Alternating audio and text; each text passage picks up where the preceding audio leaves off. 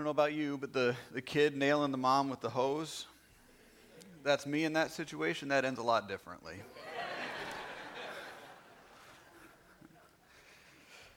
we were sitting at the dinner table the other night. It was Avery, uh, Jacoby, and me. Uh, Ann and Ellie had to be somewhere.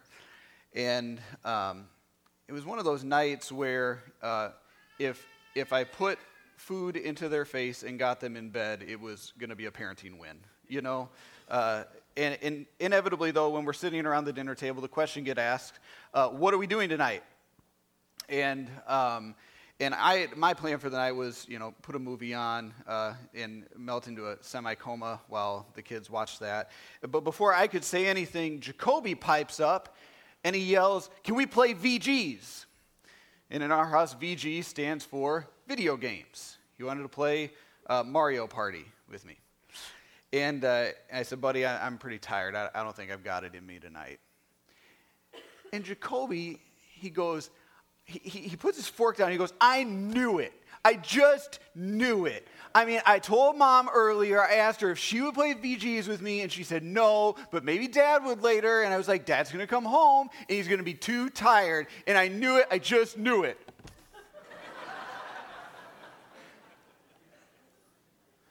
like, what in the world is happening right now?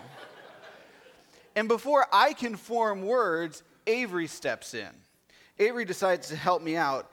And, and she says, Jay, sometimes we're sad or we're right, and it makes us sad to be right. And sometimes we're wrong, and we're thankful to be wrong. Now, this time you were right, and it makes you sad, but it's going to be okay.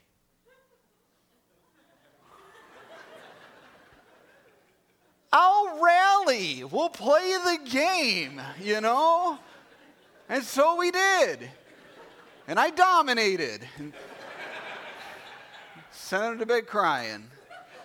That's how we do things in the Whalen house. But the sage wisdom of Avery in that sometimes we're right, and it makes us sad to be right. Sometimes we're wrong, and we're thankful that we're wrong. Things don't always go as planned things don't always end up the way we want them to end up. We want life to be a smooth ride, but it's been a little bumpier than usual lately. Have you ever had a time where thankful didn't seem to fit? Where thankful didn't feel like an appropriate response? It feels more forced than it does natural. We try to jam it in. We try to convince ourselves that it's the right response even when it feels wrong. What does it mean to be thankful in all circumstances? What does it mean to be thankful when thankful doesn't seem right? And today's passage gives us some insight as to what it means to live a life full of joy and thankfulness rooted in Jesus Christ. We've heard our, our passage several times today. 1 Thessalonians 5 16 through 18 says, Rejoice always, pray continually, give thanks in all circumstances for this is God's will for you in Christ Jesus. We're coming out of a week of Thanksgiving, time with family, time with friends, eating good food, rejoicing over all the good in our lives. But I want to take some time today and reflect on what it means to be thankful always. How through rejoicing and prayer we can learn the secret of being content in any and all circumstances, as the Apostle Paul says, and be thankful. So let's pray together. Father, we thank you.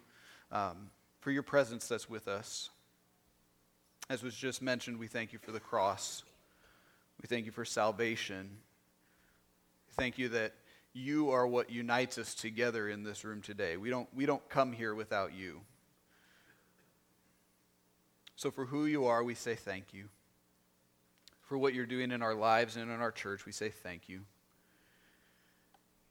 And as we go through this time today, may you speak to our hearts. It's in your name we ask it. Amen. So let's walk through this passage a little bit. Uh, verse 16, very simply, rejoice always. Rejoice always. Don't you love when you read something in the Bible and you're like, oh yeah, why didn't I think of that? Just rejoice. That's easy all the time. My two hour layover turned into a five minute layover in Atlanta, and now I'm running through the airport like I'm in Home Alone. Thank you, Jesus. I barely made it to the softball game in time. I got to the dugout just in time for my at bat. I pop out, and then I walk back to the dugout so Butch can tell me my zipper is still down. Hallelujah. My kid just left a vomit trail from the bed all the way to the toilet. Praise Jesus. my dog got run over by my wife's gynecologist. True story. Hashtag blessed. Maybe a little more seriously, uh, you just got let go from your job and you don't know where to turn next. You're dealing with a broken relationship that you don't know how to mend. Maybe for the first time at this Thanksgiving, you had an empty seat around the table that you've never had before. How do we rejoice in the midst of difficult circumstances? To rejoice is to be full of joy, and joy is different than happiness.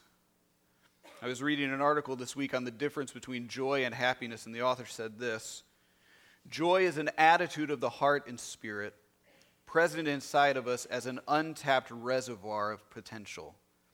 It's possible to feel joy in difficult times. Joy doesn't need a smile in order to exist, although it does feel better with one.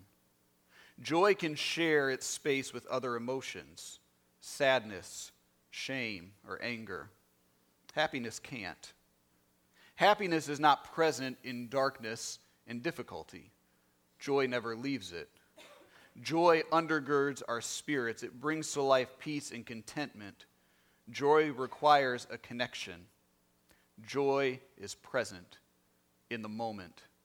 Happiness mostly just passes through. Joy requires a connection. And that joy available to us is that which comes from God alone. Philippians 4 says, Rejoice in the Lord always. I will say it again, rejoice. Let your gentleness be evident to all, the Lord is near. Do not be anxious about anything, but in everything, by prayer and petition with thanksgiving, present your requests to God.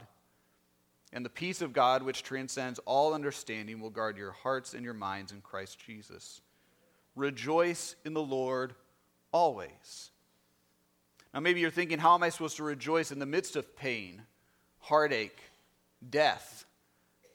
Am I just uh, supposed to act like these things don't exist? Kind of live in a false reality? The Christian life is at times a counterintuitive life because it's not a life designed to be lived in our own strength, our own wisdom, or understanding. It's meant to be lived driven and guided by the Holy Spirit of God. Rejoice always sounds almost impossible, unreasonable even. Knowing who Jesus is and what he's done, it's not impractical. If we are truly Christians, if we have seen and received the love of God, if we see and receive it continually, it will enable us to rejoice always. In our darkest moments, we rejoice in who God is our rock, our strength, our comfort. We abide in His, His grace, His care, His love, His guidance, His wisdom. And as we pause to consider all those wonderful gifts from God, our focus is taken off the circumstance we're dealing with and it's placed firmly on Him. A couple of Wednesday nights ago, we sang uh, a song that may be familiar to many of you. Sing this with me if you know it. Turn your eyes upon Jesus. Look full in his wonderful face, and the things of earth will grow strangely dim in the light of his glory and grace. Rejoicing in the Lord, keeping our eyes focused on him, even in and especially in the hardest times, helps the hurt to fade away. So, how do we make that connection? Verse 17 says, Pray continually. So, what does that mean to pray continually or to pray without ceasing? I mean, we have things to do, right? We've got kids, we have jobs. Might be a little dangerous to drive down the road with our eyes closed all the time. So, what does it look like? Matthew Henry said it this way The meaning is not that men should do nothing but pray, but that nothing else we do should hinder prayer in its proper season. Prayer will help forward and not hinder all other lawful business and every good work.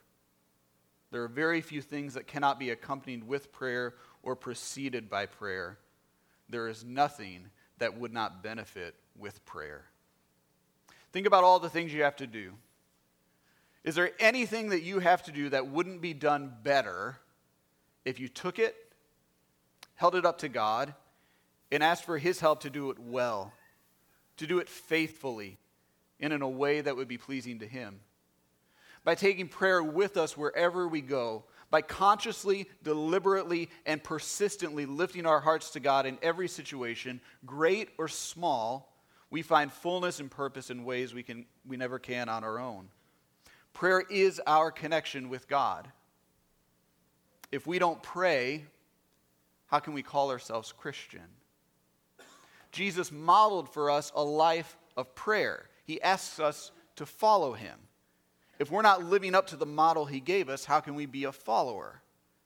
It's through prayer that we experience the fullness of God and are transformed into his likeness more and more. Every act must be carried on with a sense of God's presence. The road to continual thanksgiving is paved by continual prayer. The more we pray, the more we're in contact with Him, the more we will recognize and understand His love and grow in the confidence that He is with us to help and save us.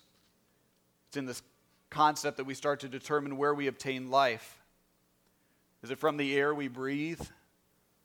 Is it from the world around us? Or do we obtain life from the breath of God? Do we allow the opportunity for Him to fill our lives so that when we exhale, we, we exhale joy, peace, patience, kindness, goodness, gentleness, self control? Pray without ceasing. Embrace a lifestyle of consistent communication with God. Devote yourself to it. Cultivate a sense of dependence on God. Let it be part of the very structure of your thoughts that without Him, you can do nothing. But with Him, nothing is impossible.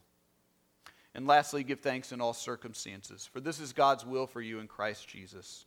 Rejoice always, pray always, thankful always. Why? Because this is God's will for you. It's His desire, it's His expectation of us. If it's God's will for us to be thankful always and we're not, we have to ask ourselves why? What's hindering us? Do you see roots of bitterness and anger and hatred in your life? Are you quicker to see the negative in a situation than you are the positive? Do you try to see people and situations through the eyes of Jesus, or are you blinded by your own perspective? Who or what has your heart? Is Jesus the only thing that matters to you?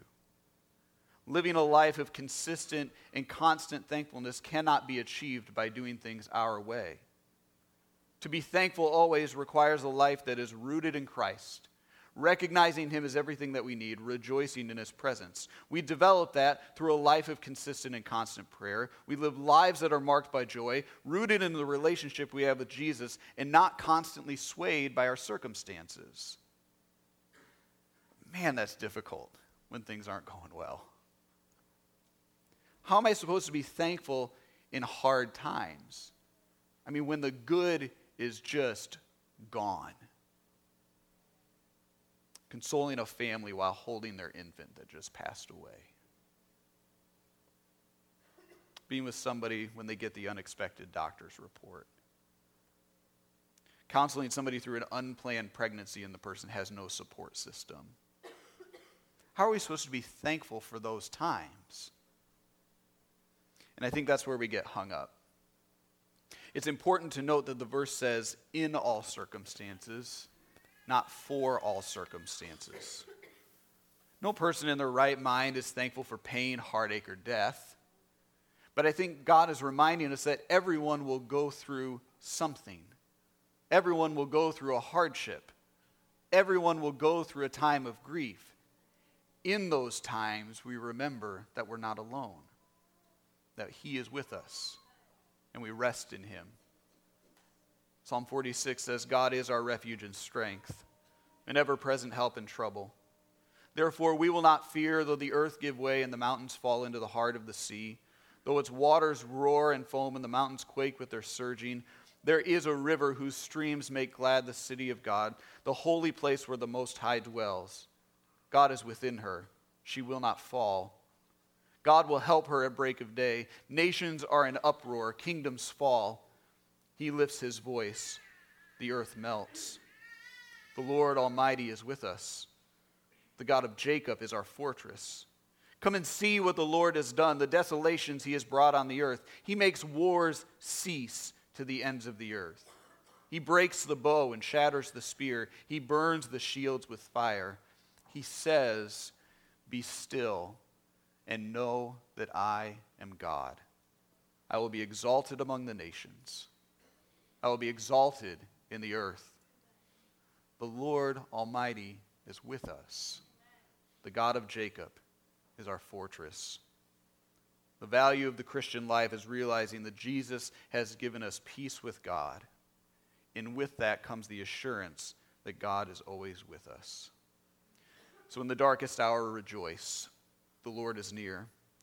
He's promised to never leave you or forsake you. Call out to him, for he hears your prayer. As we close today, being thankful always is God's desire for our lives. That's not accomplished alone. Uh, rejoice, He's with you. And as we recognize that, we become a pure reflection of Jesus in this world. In the face of difficulty, we're thankful in the times where things are firing on all cylinders, we're thankful. When we understand or when we don't, we trust and we're thankful. Thankfulness protects unity with the Father, unity in the church, unity in our relationships. Rejoice always, pray always, thankful always. So, how do you need to respond today? Do you need to take steps toward rejoicing? Do you need to move deeper in your commitment toward prayer? Are you thankful? Where is your focus? Are your eyes set on the world around you, or are they focused on Jesus, the author and finisher of your faith? We're going to sing a closing song, Blessed Be Your Name, that acknowledges that no matter what is happening, we have the opportunity to say, Blessed be the name of the Lord. When the sun is shining down on me, when the world is all as it should be, when I'm found in the desert place, when I walk through the wilderness, you give and take away. My heart will choose to say, Blessed be your name. It's a choice we have to make. It's not one that He's going to make for us. Will you choose to rejoice? Will you commit to pray? Will you choose to be thankful in all circumstances? I invite you to reflect, pray, and respond however you see fit today.